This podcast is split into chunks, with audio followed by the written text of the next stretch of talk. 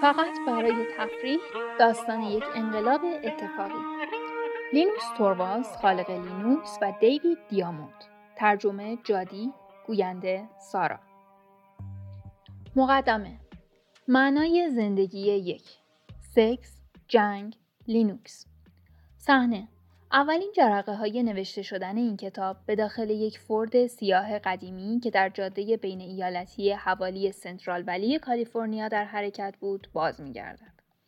لینوس و تاوتورواز و دخترهای کوچک آنها یعنی پاتریشیا و دانیلا و همراه یک آدم فضول مشغول 564 کیلومتر رانندگی برای رسیدن به لس آنجلس هستند تا در آنجا به باغ وحش و یک فروشگاه آیکیا بروند. دیوید حالا یک سوال اساسی دارم که باید با آن فکر کنی. یک سوال مهم. از این کتاب می‌خواهی به چه چیزی برسی؟ لینوس خب می‌خواهم معنای زندگی را توضیح دهم. تاو لینوس یادت بوده که باید به باک ماشین بنزین بزنی؟ لینوس من درباره معنای زندگی یک نظریه دارم. ما می توانیم در فصل اول برای مردم توضیح بدهیم که معنای زندگی چیست. با این کار جذب کتاب خواهند شد. وقتی با خواندن این فصل جذب شدند و کتاب را خریدند می توانیم بقیه کتاب را با خوزعبلات پر کنیم. دیوید اوه بله به نظرم نقشه جالبی است. یک بار شخصی به من گفت که از بعد به پیدایش بشر دو سال همیشه ذهن او را مشغول کرده است. اول معنای زندگی چیست؟ و دوم با این همه پول خورد که در آخر روز در ته جیبم جمع می شود چه کار کنم؟ لینوس من جواب سوال اول را دارم. دیوید و جواب سوال اول چیست؟ لینوس. یک جواب ساده و دوست داشتنی. این جواب هیچ معنایی به زندگی شما نمی دهد ولی نشانتان می دهد که پشت پرده چه چیزی در جریان است. در زندگی سه چیز معنادار هستند. اینها سه انگیزه اصلی در زندگی شما هستند. عواملی که باعث می شوند شما کارهایی را انجام دهید که یک موجود زنده می کند. اولی بقاست، دومی نظم اجتماعی و سومی تفریح. هر چیزی در زندگی به همین ترتیب است و بعد از تفریح هم دیگر چیز نیست. این به نوبه خود مستلزم این است که در زندگی هر کاری معطوف به رسیدن به مرحله سوم باشد و وقتی به منطقه سوم برسید کارتان تمام شده است. البته پیش از رسیدن به مرحله آخر باید از مراحل قبل بگذرید. دیوید این بحث که گفتی توضیح بیشتری لازم دارد. پاتریشیا بابا می‌شود جایی بیستیم و بستنی شکلاتی بخوریم؟ من همین حالا می‌خواهم بستنی شکلاتی بخورم. تا. نه عزیزم باید کمی صبر کنی. وقتی ایستادیم که بروی جیش کنی بستنی هم می‌خریم. لینوس با یک مثال مسئله شروع می شود و نکته را می‌گیری. بهترین مثال هم سکس است. سکس به عنوان راه بقا شروع شد و بعد به یک مسئله اجتماعی تبدیل شد. به همین دلیل است که ازدواج می کنیم. اما حالا سکس دارد به یک جور تفریح تبدیل می شود. پاتریشیا من باید بروم جیش کنم. دیوید چطور به تفریح تبدیل شده؟ لینوس انگار برای تو مثال مناسبی نبود. خب بگذار برویم سراغ یک چیز دیگر. دیوید نه برگردیم به سکس. لینوس در یک سطح دیگر اگر به مفهوم سکس به معنای بیولوژیکیش نگاه کنیم باید بپرسیم که سکس چگونه شروع شده است. برای بقا سکس در اول کار یک تفریح نبود فقط رسیدن به هم بود. شاید بهتر باشد صحبت در مورد سکس را کنار بگذاریم. دیوید نه نه فکر کنم می‌تواند خودش یک فصل باشد. لینوس می توانیم به جایش سراغ جنگ برویم. مشخص است که اولین جنگ ها برای بقا بودند. چون یک یارویی بین شما و چاله آب ایستاده بود. بعد باید سر زن با یک مرد می جنگیدید و بعد جنگ تبدیل می شد به یک موضوع اجتماعی. این جریان سالها قبل از قرون وسطا واقع شد. دیوید یعنی جنگ به عنوان شیوهی برای برقراری نظم اجتماعی؟ لینوس درست است ولی شاید بهتر باشد بگوییم روشی برای پیدا کردن جایی برای افراد در نظم اجتماعی چون هیچ کس برای خود نظم اجتماعی اهمیتی قائل نیست. در این ماجرا فرقی هم نمی کند شما یک مرغ در مرغدانی باشید یا یک انسان در جامعه. دیوید و می‌خواهی بگویی این روزها جنگ به یک سرگرمی تبدیل شده؟ لینوس دقیقا. دیوید شاید برای کسانی که آن را روی تلویزیون می‌بینند این حرف درست باشد. برای آنها جنگ یک سرگرمی شده. لینوس همچنین در بازی های کامپیوتری، بازی های جنگی، CNN تازه دلیل جنگ هم ممکن است به تفریح مربوط باشد. علاوه بر این، برداشت از جنگ هم به یک سرگرمی تبدیل شده و دلیل سکس هم معمولا تفریح است. البته مطمئنا ادامه بقا هنوز مسئله مهمی است به خصوص اگر کاتولیک باشید ولی حتی اگر کاتولیک هم باشید گاهی به سکس به عنوان یک تفریح نگاه می کنید پس قرار نیست صد درصد تفریح باشد در هر چیزی بخشی از انگیزه به بقا مربوط می شود بخشی به نظم اجتماعی و بقیه به تفریح حالا به فناوری نگاه کنید. فناوری برای بقا به وجود آمد و فقط هم نه برای بقای صرف بلکه برای بقای راحتتر. شما آسیاب بادی می سازید که آب را از چاه بیرون بیاورد. دیوید یا آتش لینوس بله هنوز صحبت بر سر بقاست و به نظم اجتماعی و تفریح نرسیده. دیوید و چطور فناوری به نظم اجتماعی شکل می دهد؟ لینوس بیشتر جریان صنعتی شدن مربوط به بقا و بقای بهتر است. در صنعت خودروسازی فناوری به سراغ ساخت خودروهای سریعتر و بهتر رفته است. ولی در جاهایی هم بحث سر شکل دادن به نظم اجتماعی مطرح بوده.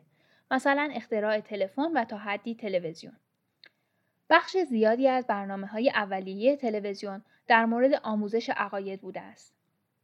رادیو هم همینطور. به دلیل همین کارکرد نظم اجتماعی است که بسیاری از دولتها در رادیو و تلویزیون این همه سرمایه گذاری کردند. دیوید برای ایجاد و دوام نظم اجتماعی مورد نظرشان. لینوس درست است ولی بعد جریان پیشرفت کرد. این روزها مشخصا تلویزیون به منظور تفریح استفاده می شود. این روزها هر جا را که نگاه کنید پر است از تلفن همراه. این وسیله اول برای یک نظم اجتماعی تولید شده بود ولی کم کم دارد یک وسیله تفریحی می شود. دیوید پس آینده فناوری چیست؟ به نظر می رسد از مرحله بقا فراتر رفته ایم و حالا در مرحله نظم اجتماعی هستیم. لینوس باز هم درست است. فناوری همیشه برای ساده تر کردن زندگی بوده است. سعی می کرده ما را سریعتر به مقصد برساند. قیمت کالاها را کمتر کند، خانه ها را بهتر کند و اینجور چیزها. ولی فرق فناوری اطلاعات با فناوری های قدیمی چیست؟ این واقعیت که همه به هم متصل خواهند بود به چه چیزی منجر می شود؟ مشخص است که ارتباط بهتر شده ولی این یک تفاوت پایه‌ای نیست. به نظر من قدم بزرگ بعدی تفریح است. دیوید هر چیزی در نهایت به تفریح تغییر شکل می دهد. لینوس و این توضیح می دهد که چرا لینوکس در حد خودش موفق بوده است. به سه انگیزه اصلی نگاه کنید. اولی انگیزه بقاست که کسانی که کامپیوتر دارند منطقا قبلا آن را تأمین کردند.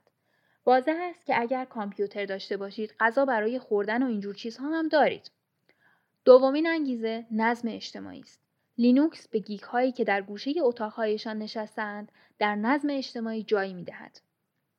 دیوید در Comdex حرف بسیار جالبی زدی. انگار گفتی که توسعه لینوکس یک جور ورزش است که یک تیم جهانی مشغول آن است. تو این را ممکن کردی رفیق. لینوس لینوکس مثال خوبی است از اینکه چرا مردم عاشق تیم‌های ورزشی و به خصوص عضویت در این تیم‌ها هستند. دیوید. آره در حالی که تمام روز پشت کامپیوتر نشسته ای احتمالا ترجیح می‌دهی عضو یک چیزی باشی. هر چیزی. لینوس یک چیز اجتماعی است. مثل یک تیم ورزشی. به یک تیم فوتبال فکر کن یا از آن بهتر به یک تیم فوتبال دبیرستانی. جنبه اجتماعی لینوکس خیلی خیلی مهم است. ولی لینوکس تفریح هم هست. از آن نوع تفریح هایی که با پول به این راحتی ها قابل خریدن نیست. وقتی در مرحله بقا باشید پول انگیزه بسیار خوبی است. چون به راحتی می تواند مواد مورد نیاز برای بقا را بخرد. به راحتی می شود پول را با اینجور چیزها عوض کرد. ولی همین که به مرحله تفریح برسد دیوید پول به درد نخور می شود. لینوس نه به درد نخور نیست چون می توانید با پول فیلم ماشین های سریع و تعطیلات بخرید. با پول می توانید کلی چیز بخرید که وضعیت زندگی شما را بهتر می کند. تاو. لینوس باید پوشک دانیلا را عوض کنیم و پاتریشیا را به دستشویی ببریم. من هم یک کاپوچینو می‌خواهم فکر کنم اینجا استارباکس پیدا بشود. اصلا کجا هستیم؟ دیوید به بالا نگاه می‌کند با توجه به بویی که میآید باید نزدیک کینگ سیتی باشیم. لینوس حالا مقیاس را بزرگتر کنید مسئله فقط درباره افراد نیست درباره کل زندگی است مثل قانون آنتروپی در این قانون آنتروپی زندگی همه چیز در حال حرکت از سوی بقا به تفریح است ولی نه به این معنا که در مقیاس کوچک این روند هیچ وقت نمی‌تواند در جهت معکوس حرکت کند. اتفاقا گاهی این حرکت مشخصا معکوس می شود. بعضی مواقع به سمت تلاشی پیش می رویم. دیوید ولی به عنوان یک سیستم همه چیز در یک جهت پیش می رود. لینوس همه چیز در یک جهت پیش می رود ولی نه در یک زمان خاص. پس می شود دید که سکس به مرحله تفریح رسیده است. جنگ به آن نزدیک شده و فناوری عملا به آن رسیده. چیزهای جدید فقط به بقا توجه می کنند. مثلا امیدوارم که سفر فضایی اوایل مربوط به بقا باشد. بعد به یک امر اجتماعی تبدیل شود و در نهایت نوعی تفریح باشد. اگر به تمدن هم به عنوان یک کیش نگاه کنید، الگوی مشابهی را خواهید دید. تمدن به خاطر بقا ایجاد شده. وقتی با هم هستید راحتتر زنده میمانید و بعد شروع به ایجاد ساختارهای اجتماعی می کنید. اما در نهایت تمدن منحصرا به خاطر تفریح حفظ می شود. قبول منحصرا را پس می گیرم و تفریح هم تفریح بدی نیست. رومی های قدیم به خاطر نظم اجتماعی بسیار زیاد و همچنین تفریح های حسابیشان معروفند. آنها بهترین فیلسوفان دوره خود را داشتند. دیوید و چطور همه اینها به معنای زندگی مرتبط می شود؟ لینوس راستش را بگویم نمی شوند. مسئله این است که این است که مشکل همینجاست دیوید این همان رابطه است که باید با آن فکر کنی پاتریشیا مامان گاف ها را نگاه کن لینوس. خب اگر بدانید که کل زندگی مربوط به این پیشرفت است بعد هدف شما این خواهد بود که خودتان را هم در این مسیر حرکت دهید. این مسیر هم فقط مسیر یک چیز نیست. هر کاری که می کنید بخشی از حرکت در مسیرهای مختلف است. می توانید از خودتان بپرسید چه کار کنم که جامعه بهتر شود.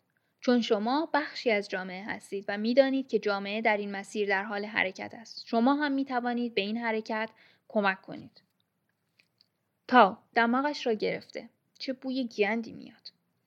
لینوس شاید بتوانیم اینطور نتیجه گیری کنیم که در نهایت امر همه ما اینجا هستیم تا تفریح کنیم.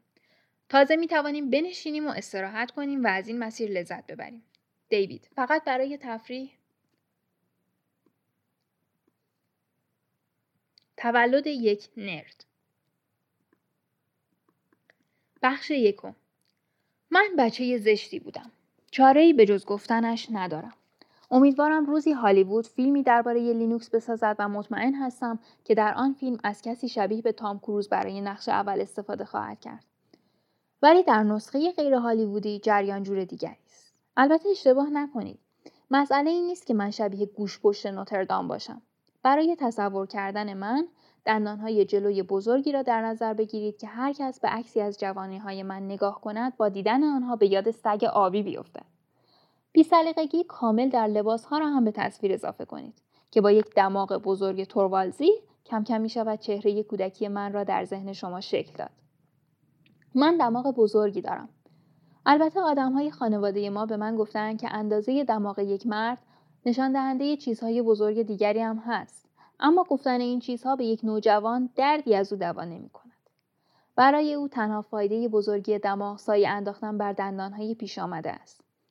عکس های پرسنلی سه نسل از مردهای خانواده توروالز یادآور این واقعیت دردناک است که در این تصاویر بیش از آنکه آدمها دیده شوند دماغها دیده می شوند. یا لاقل در آن دوره که برای من اینطور به نظر می رسید. حالا برای کامل شدن تصویر شروع کنید به اضافه کردن جزئیات. موی قهوه‌ای که البته اینجا در آمریکا به آن بلوند می‌گویند ولی در اسکاندیناوی دقیقا قهوه‌ای است.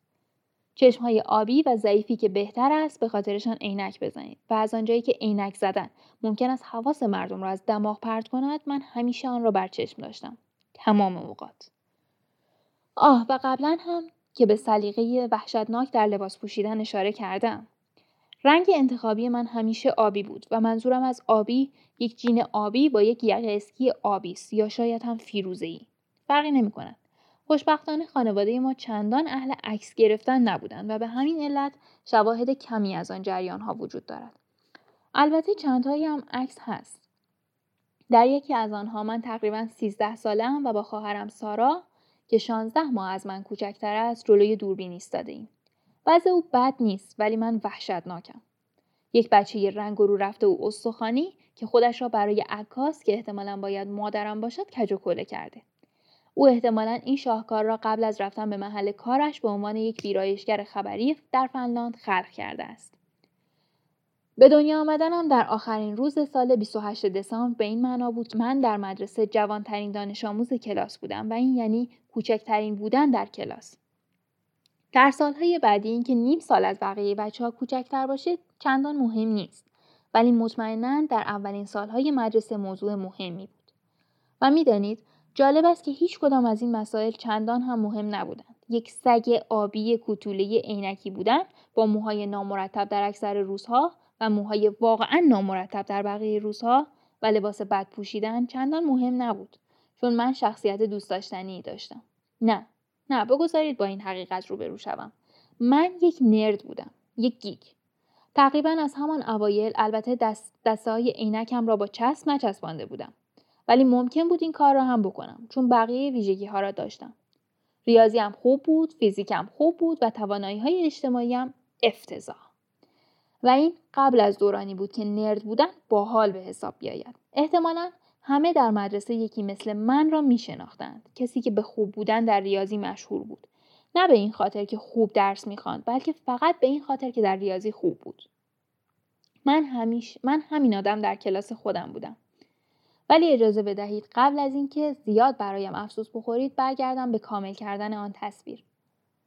شاید یک نرد بودم و شاید یک کوتوله بودم ولی وضعم بد نبود ورزشکار نبودم ولی اسکل هم نبودم در مدرسه بازی ساعتهای تفریح برامبول بود. یک بازی سرعتی و قدرتی که در آن بازیکنان سعی می کنند با پرتاب یک توپ بازیکنان تیم حریف را از بازی خارج کنند. چیزی شبیه وسطی خودمون فکر می کنم من هیچ وقت اولین بازیکنی نبودم که کشیده می شد ولی معمولا همان اولها انتخاب می شدم پس در سلسله مراتب اجتماعی ممکن بود یک نرد باشم ولی در کل مدرسه خوب بود. بدون اینکه مجبور باشم کار زیادی بکنم نمره های خوبی می گرفتم البته هیچ وقت نمره های عالی نداشتم چون هیچ وقت کار نمی کردم. در سلسله مراتب اجتماعی هم جای خوبی داشتم. دیگر کسی به دماغم توجه نمی کرد و حالا که به گذشته نگاه می کنم می بینم که دلیلش این بوده که آدمها بیشتر از دماغ من درگیر مشکلات خودشان بودند. با نگاه کردن به گذشته می‌بینم که اکثر بچه های دیگر هم سلیقه بدی در لباس داشتند. ما بزرگ می‌شویم و ناگهان کس دیگری مسئول این تصمیم گیری می شود. در مورد من کارمندان تبلیغاتی شرکت های بزرگ فناوری هستند که لباسم را انتخاب می کنند. همانهایی که تیشرت ها و جاکت ها را برای پخش رایگان در کنفرانس ها انتخاب می کنند. این روزها من تقریبا همه لباس هایم را از شرکت های فناوری می گیرم. و در نتیجه عملا نیازی به انتخاب لباس ندارم. همسرم هم بقیه لباس ها مثل سندل ها و جوراب ها را انتخاب می کند و من دیگر لازم نیست نگران لباس باشم. و نسبت به دماغم هم رشد خوبی کردم. حداقل حالا بیشتر از آن که دماغ باشم آدم هستم.